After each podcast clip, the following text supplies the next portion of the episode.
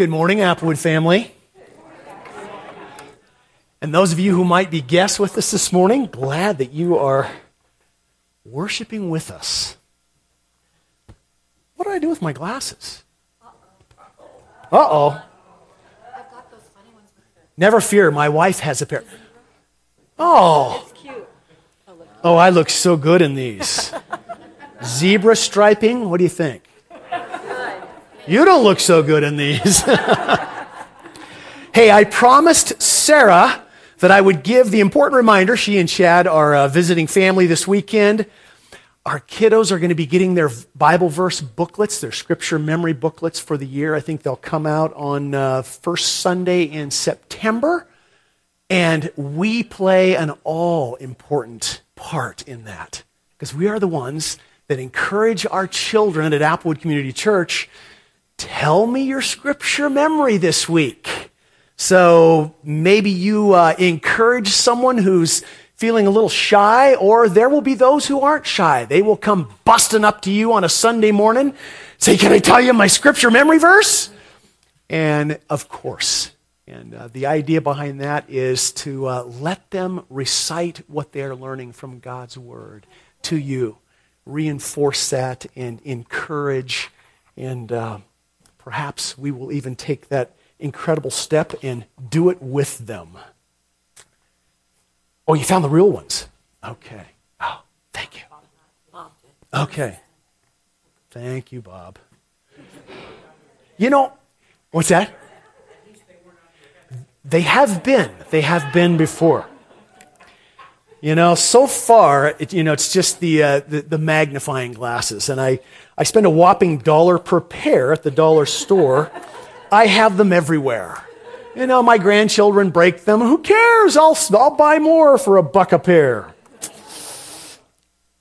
In a Christianity Today article from several years ago titled Unreasonable Doubt by an author named James Spiegel. He's uh, also professor of philosophy and religion at Taylor University.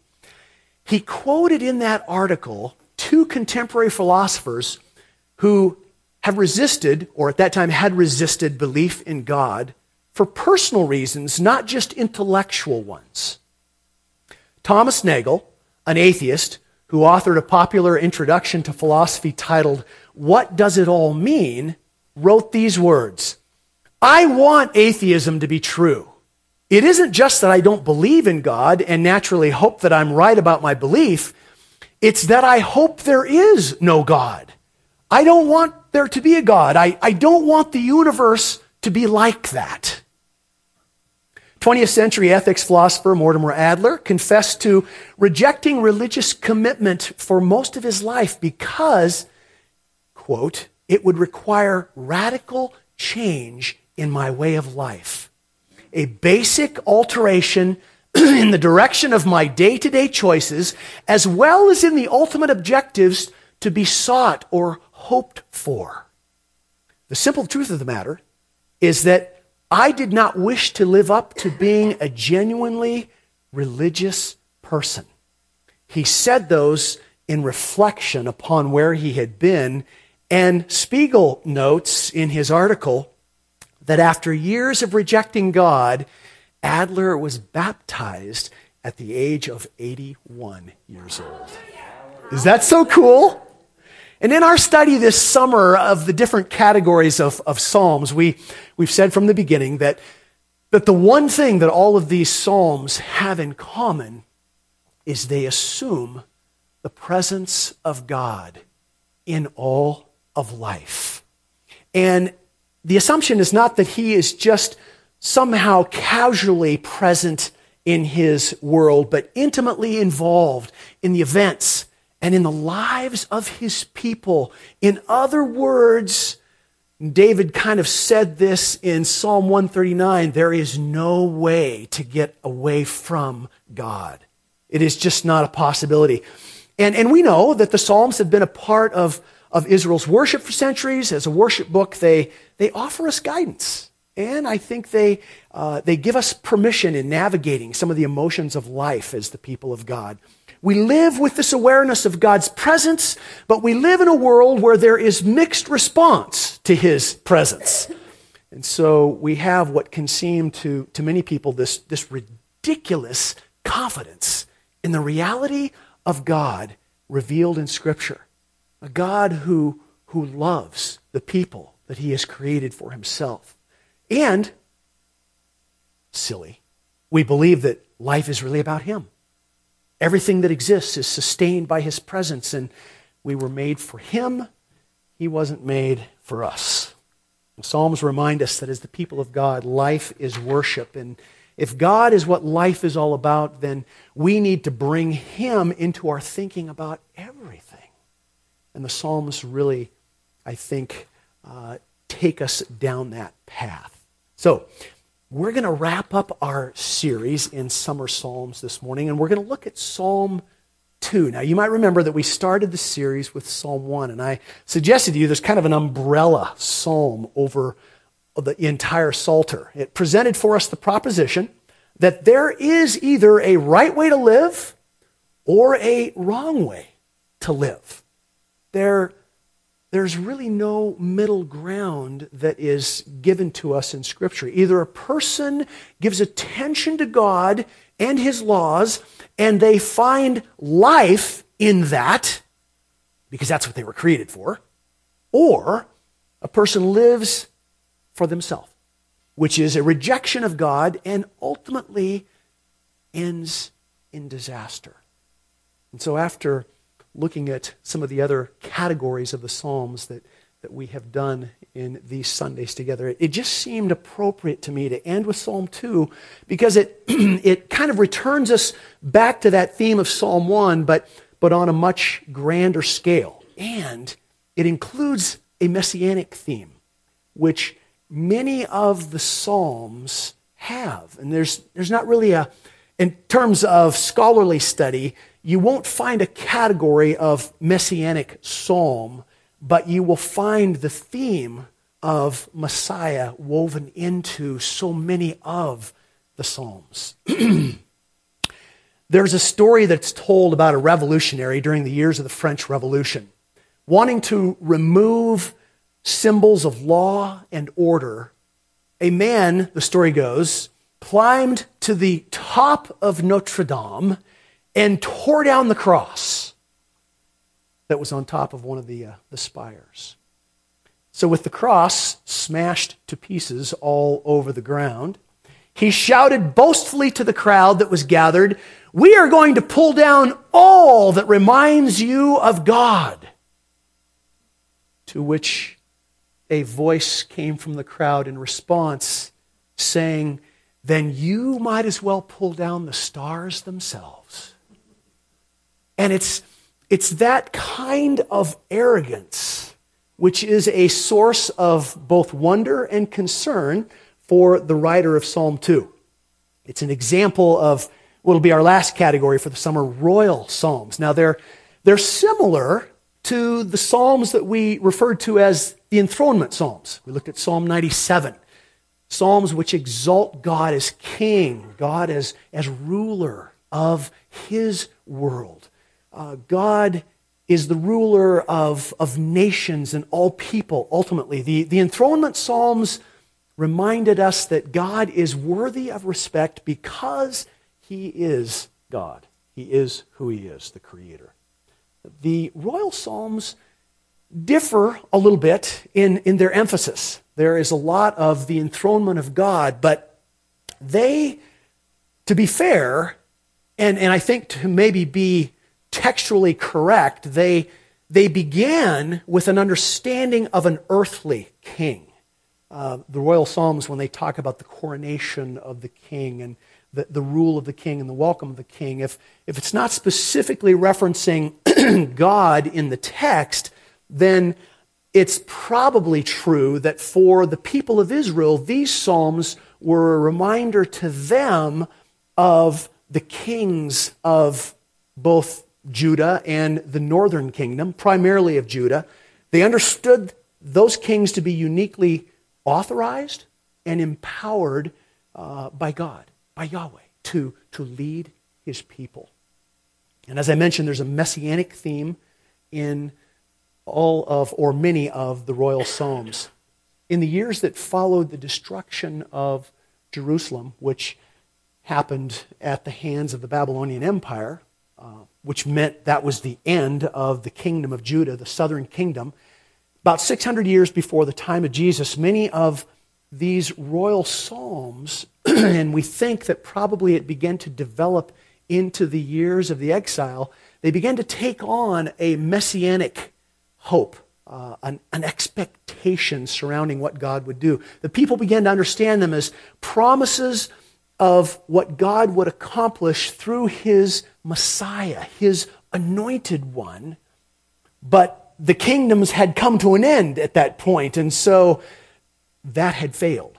The, the human kings had not been able to do that. The failure of, of the, the human or the earthly kings turned, it seems, the hopes of God's people, in a very real sense, back to God. It's a theme that, that we talk about as Christians. Hard times turn our attention, can turn our attention to God and remind us of our need of Him. that seems to be one of the things that, that, uh, that begin to, to come into play in the development of understanding some of these themes as, as messianic, that, that God is going to do something in the future through his anointed one. So, this morning, for just a few minutes, I want you to imagine, if you can, that we're, we're not gathered at Applewood Community Church. Okay? This morning we are standing in the courts of the temple. Do you see it? See it? It's just, it's, it's a grand place. You know, banners of worship hanging everywhere, stone and timber. It's somewhere around the 10th century, give or take maybe a century. Um, and King Solomon is probably on the throne. It's a prosperous time in the lives of the people of Israel. Uh, it's been a blessed time. There, there is still a, a, a united kingdom, although there's some fracturing beginning to kind of nibble around the edges of the kingdom. Uh, but there is no division into north and south, at least not yet. That's, that's coming. But this morning, here we are, the united people of God in, in the temple, the courts of the temple. Now, there's a really important thing for you to remember that as the people of God standing in the courts of the temple, you have a certain identity that sets you apart from all of the other nations. Do you remember what that is? What, what is your identity? You're chosen because you're a great people, right? You're a powerful people. You're, you're, you're just a, a large army of people. No, you know, you're shaking your head. Chosen by God just because he chose to display himself and his character and his love through you, the Israelite people. And so, as the people chosen by God, I think it's realistic that you, we would have a certain sense of confidence, maybe even a little pride. Not much, of course, because too much of that would be sinful. Just a little, perhaps, and that figures into the way that you express yourselves as you speak the words of this psalm together. So, I'm going to invite you to stand. We're going to do it in antiphonal style this morning, okay? So, congregation one, you're over here on the left. Congregation two, you're over here on the right. There is no political suggestion in that whatsoever. It is strictly a left and a right. So, don't go there, all right? so, let's begin. Congregation one, you folks over here to the north. Here we go. Why do the nations conspire and the peoples plot in vain?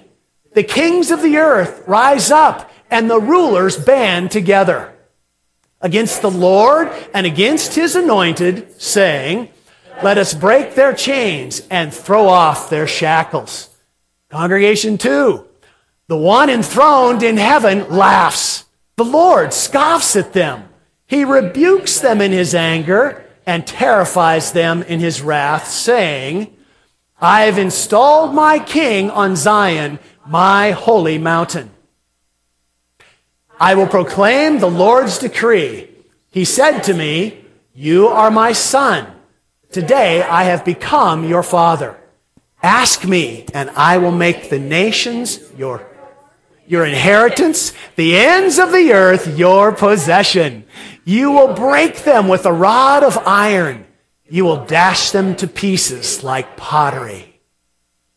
Therefore, you kings, be wise, be warned, you rulers of the earth.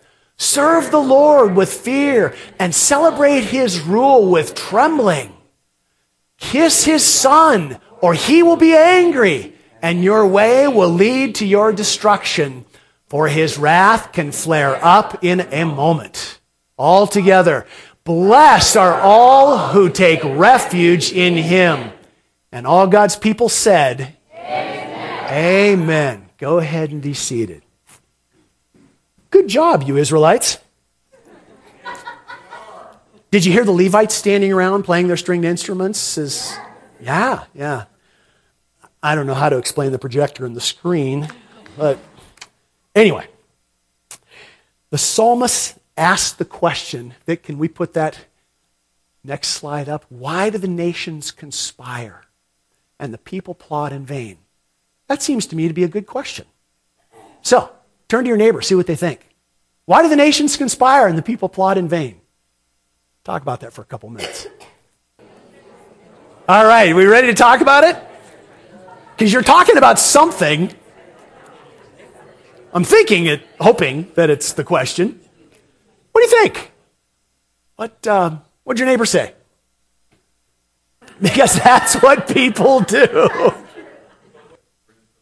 Big picture, long haul. There you go. Sure, sure.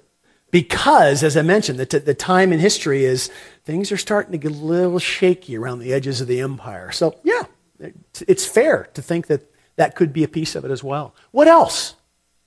Did they know? Did they know? Yeah, good question. Good question. I just had this thought that, that went off in my head that it, this is just kind of a, a, a side note, but maybe it's worth saying. I think, Lee, did you say people conspire against God in vain because he's in control? Something to that effect. It's, it's not going to turn out. Doug, did you say that? Okay. It is Doug, isn't it? Okay. Just want, want to check. I, I have trouble with the names from time to time. It, it seems to me that one of the things that really, uh, what do I want to say, lends, lends weight to our belief in the sovereignty of God in terms of it being legitimate, in terms of it being something worth giving our, our life to, this is on the fly, so forgive me if it doesn't make any sense. But we have to understand the sovereignty of God, which is his, his control over his created world and, and universe, as, as flowing out of what Scripture, and especially Jesus, reveal to us as perfect character as, as a God who is ultimately a God of love. So that, that what God what God does is he, he gives himself and he acts and he controls, sometimes immediately, sometimes in the long term, out of his character, which is good and loving and faithful. Does that make sense?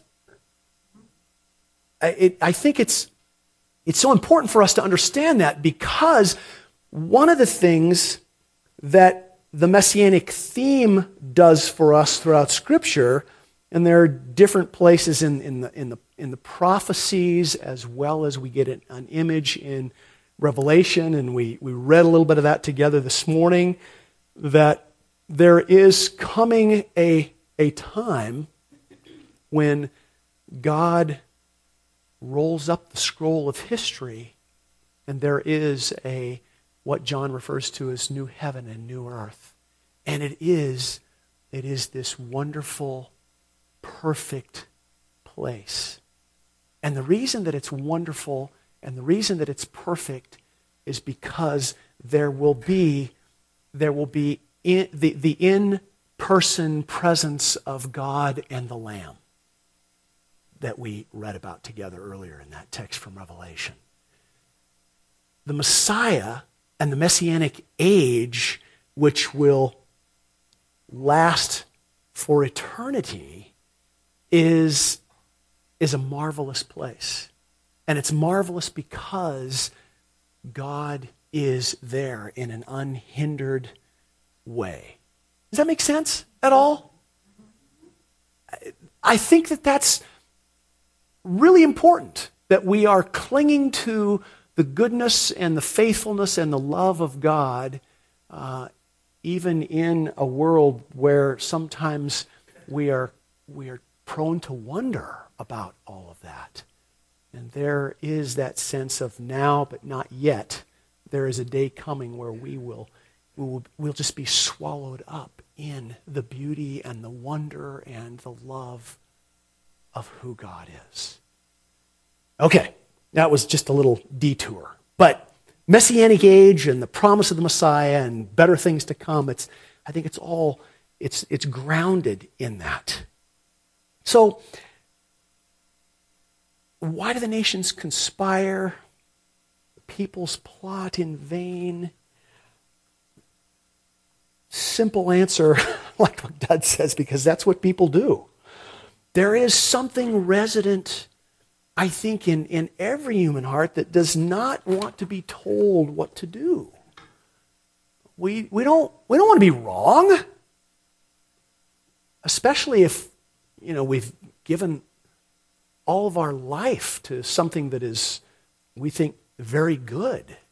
But if God is not included in that, if God has not been the focus and the driving force behind that, then Scripture says that's living life for oneself, and, and that is the wrong choice. And nobody wants to be wrong.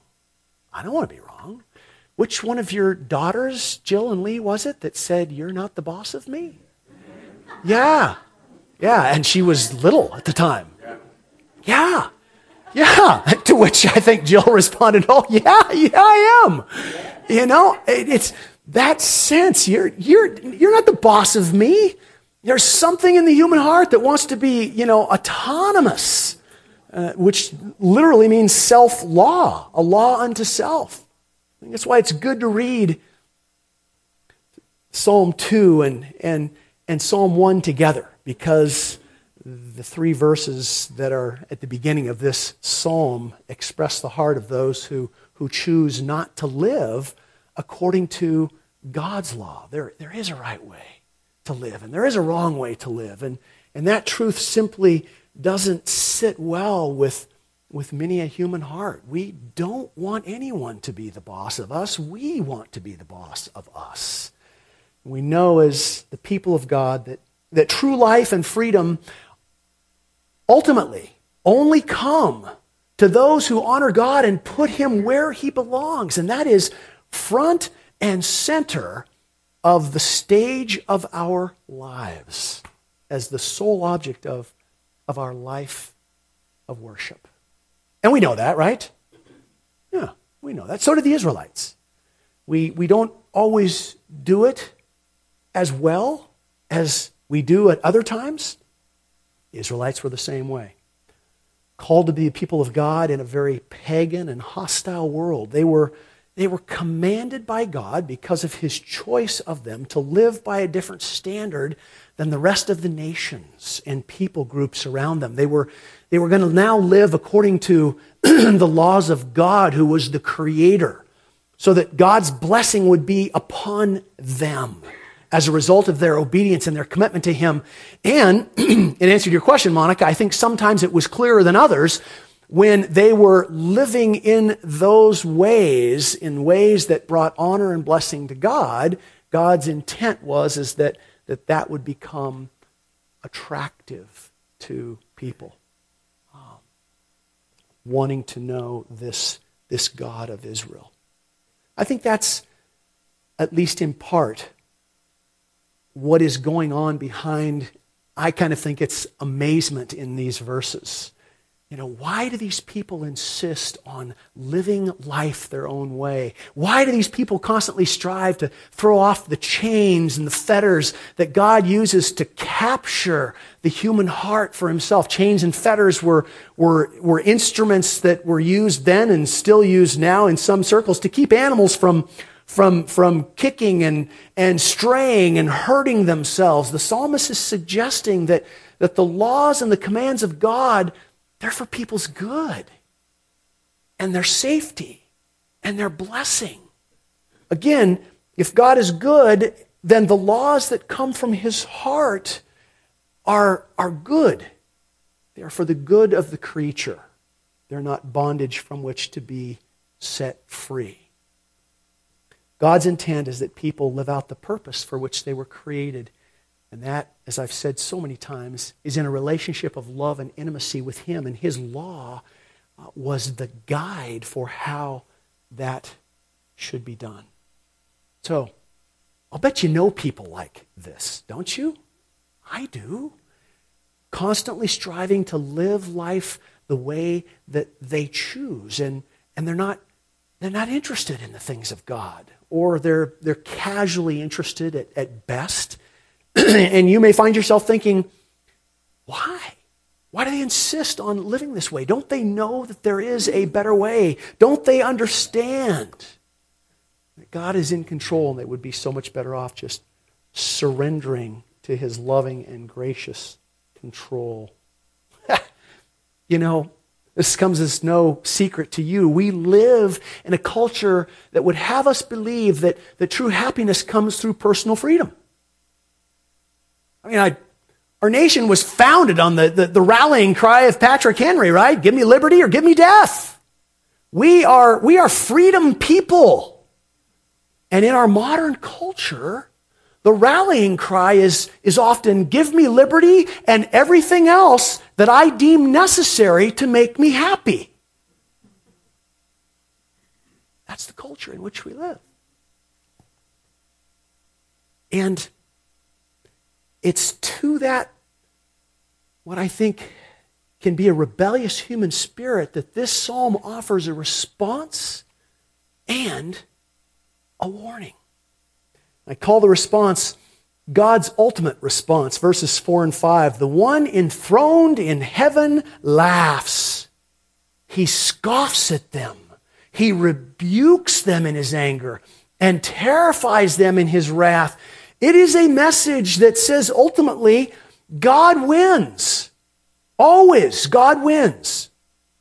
Now, it's possible that you might respond to those words kind of like I do. I'm not sure I like the choice of words that the psalmist used. Kind of sounds like an earthly king staring down his opponents. You know, the image of God laughing and, and scoffing.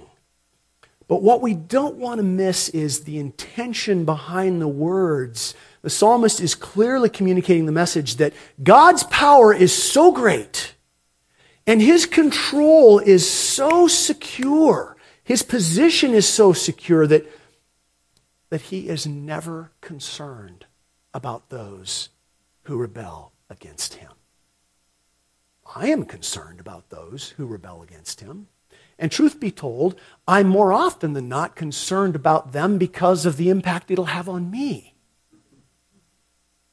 But I think where we want to get to is to become a people who, who understand these texts through the additional blessing and light of the Messiah and the life of Jesus and recognize the opportunity for all to come into that relationship with God through Him. I as I've thought more about it, I, I've, I've become more comfortable with, with those words because it, it, it inspires confidence for me to, to face this increasingly difficult world in which we live. The thought of God just being so powerful and so in control and so secure in who God is that there is just, there's just laughter over the stuff that goes on in this world that, that threatens me and that threatens you. the psalmist says, Our God is enthroned in heaven, which, by the way, is not a statement of he's far away. It's a statement of he is clearly seeing everything that goes on. And he's in control, even though it may not always appear that way. Verses 7 and 8 capture a vivid picture for us of the final rule of the Messiah. I will proclaim the Lord's decree. He said to me, You, you are my son. Today I've become your father. Ask me, and, and I will make the nations your inheritance, the ends of the earth your possession. You will break them with a rod of iron. You will dash them to pieces like pottery. Again, language that would have been thoroughly couched in the experience of, of human kings. I think that they would have understood that as, as perhaps the rule of David, the, the Davidic Empire, uh, the legacy that, that God was building for himself through that. We don't, we don't know who penned this psalm. Might have been David who wrote it, but, but it didn't happen in history the way that it is spelled out for us in those verses.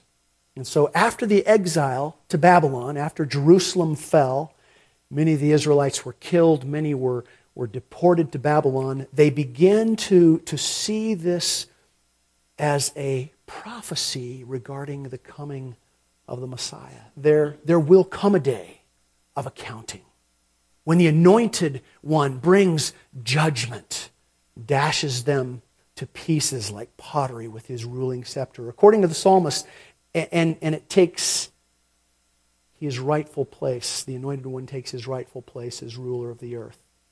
This is God's ultimate response. It is certain and it is unchanging. And so, I think an important question that we want to ask ourselves as the people of God is whether or not our lives give witness to what we believe. Does your life, does my life give evidence in the way that I live that, that this is what I believe? Are, are we living in such a way that, that those who know us know that, that we believe this about God that, that life lived for God brings the reward of life with God. And those that choose not to live with God will, will eventually face destruction. And so there is this response of God to the, the attitude of the human heart and there is a warning of such importance in the psalm. It's a language of pleading and urgency. We read this, therefore, you kings, be wise. Be warned, you rulers of the earth. Serve the Lord with fear and celebrate his rule with, with trembling. There, there is a sense there that that this, this one is, is so great that to be in his presence can be a frightening thing. And then these words kiss his son, or he will be angry. And your way will lead to your destruction, for his wrath can flare up in a moment. Now, the Israelites would have clearly understood what it means to serve the Lord, to, to celebrate his presence with a sense of fear and trembling. You, you remember the history of the people as they, as they came out of Egypt, rescued in miraculous ways by God, and then standing, gathered around, camping around the base of Mount Sinai and God called Moses to come up, and the mountain trembling, and lightning, and thunder, and, and all kinds of stuff just shaking the mountain, the scripture tells us. And the people of Israel are really happy for Moses to go up there and be their representative. And so there, there are times when the people really clearly understand uh, the, the awesomeness of God and what it means to be in His presence. So they would understand what it means to serve the Lord. But, but kiss His Son, that's an interesting phrase. And truthfully, they would not have linked this to Yahweh because their theology did not include the Trinity unless they would have been thinking in terms of the king on the throne in Jerusalem as, if you will, God's son, God's family. There's all kinds of speculation.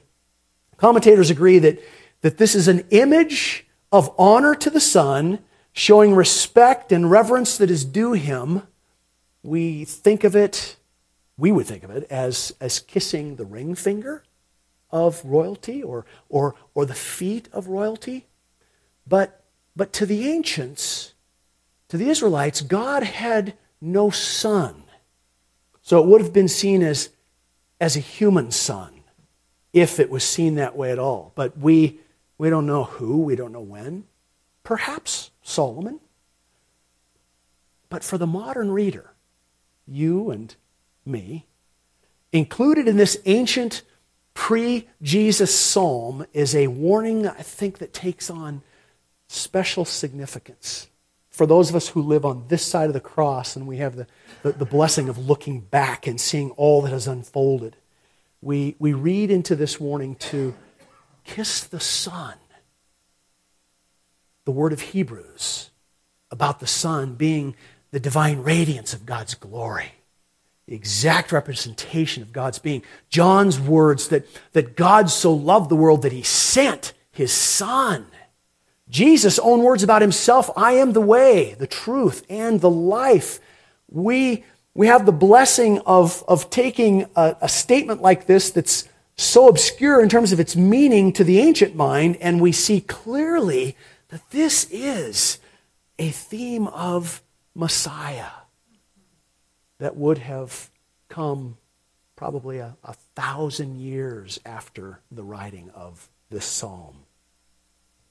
It's Jesus, the eternal Son, sacrificed for the sin of humanity, sacrificed for the very hearts that, that complain against God, that conspire against Him and his people. The very, the very hearts that say, I don't want you or anyone to be the boss of me. We, we see God unfold this plan of salvation, which is focused upon the Son, the second member, if I can say it that way, of the Trinity taking on flesh and becoming the perfect sacrifice, becoming the final sacrifice for people then and now that the law would never save.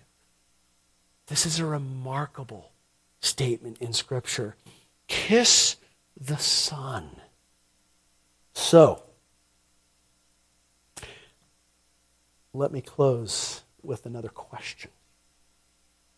Are our lives giving witness to others, as I asked a moment ago, of what we believe, but specifically, are our lives giving witness to our belief in Jesus as the Messiah and the Savior of the world? Now, I think this is a question of how you kiss Jesus in your life. How do, do I kiss Jesus with my life? I thought about this throughout the week. And there are, There are a couple of kisses that come to mind in the Gospels. You remember the woman who came in unannounced and uninvited to the meal at which Jesus was present, had been invited there by a Pharisee.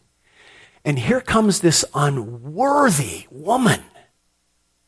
All kinds of stories about who this, in, in church history, who, who this woman may have been. And she broke the expensive jar of perfume, poured it on Jesus, spent her time at that dinner party on her face, weeping, wiping his feet with her hair and her tears, kissing his feet, wiping his feet. That's one way that people kiss Jesus.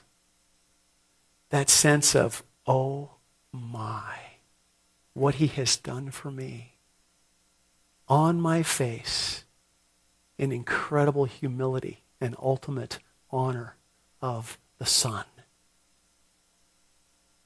Another kiss in Scripture, probably one that is a little more familiar to everyone Judas. Judas kissed Jesus. Judas kissed the Son.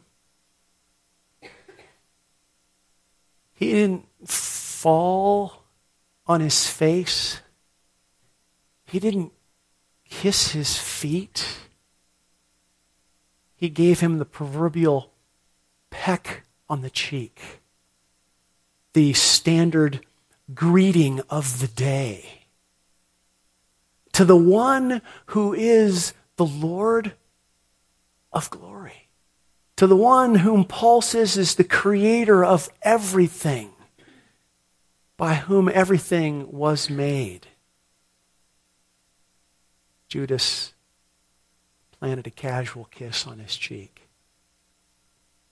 I found myself thinking, those, those two kisses, they, they kind of describe the, the possible attitudes or life posture of humanity. We can kiss the Son on his feet, we can fall before him in that sense of awe and wonder and amazement at what he has done for us. Or we can casually kiss him on the cheek now and again.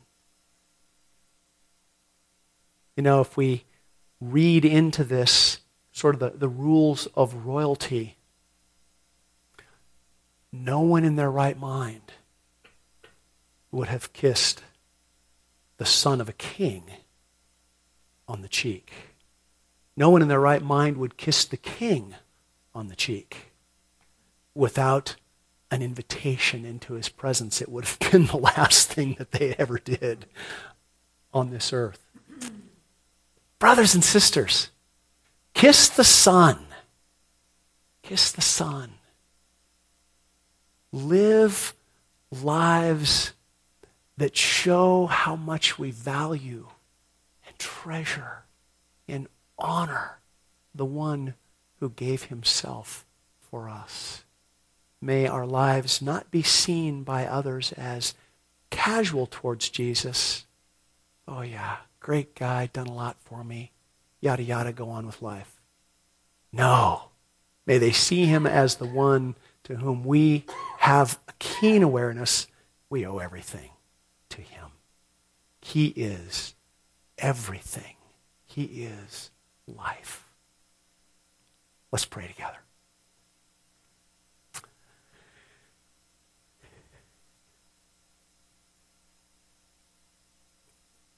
Gracious and loving God, we are blessed to have so much history contained in the word that you have preserved for us. Tells us of people who were chosen and loved by you, people who often lived in great blessing and often found themselves uh, in disaster. All of it, it seems, related to how they chose to respond to who you are and your gracious offer of life. Isn't that so true of us and people in this world today? You have, have extended a, a gracious offer of life through the sacrifice of your Son, and, and, and we, at our best moments, oh, we're so thankful for that. And, and we are on our faces kissing his feet in love and respect. And yet, uh, there is that thing that rises up in our hearts from time to time where we forget that life isn't about us and we live as if it is and we minimize and, and potentially we bring great dishonor to the Lord Jesus in the way that we live. We never want to be those people. And yet we recognize that sometimes we are. And we recognize that there is an entire world that is filled with people who have rejected you. Yet, oh God, it is, it is by your grace and it is through your forgiveness and your love and your mercy that you still invite us back into your presence.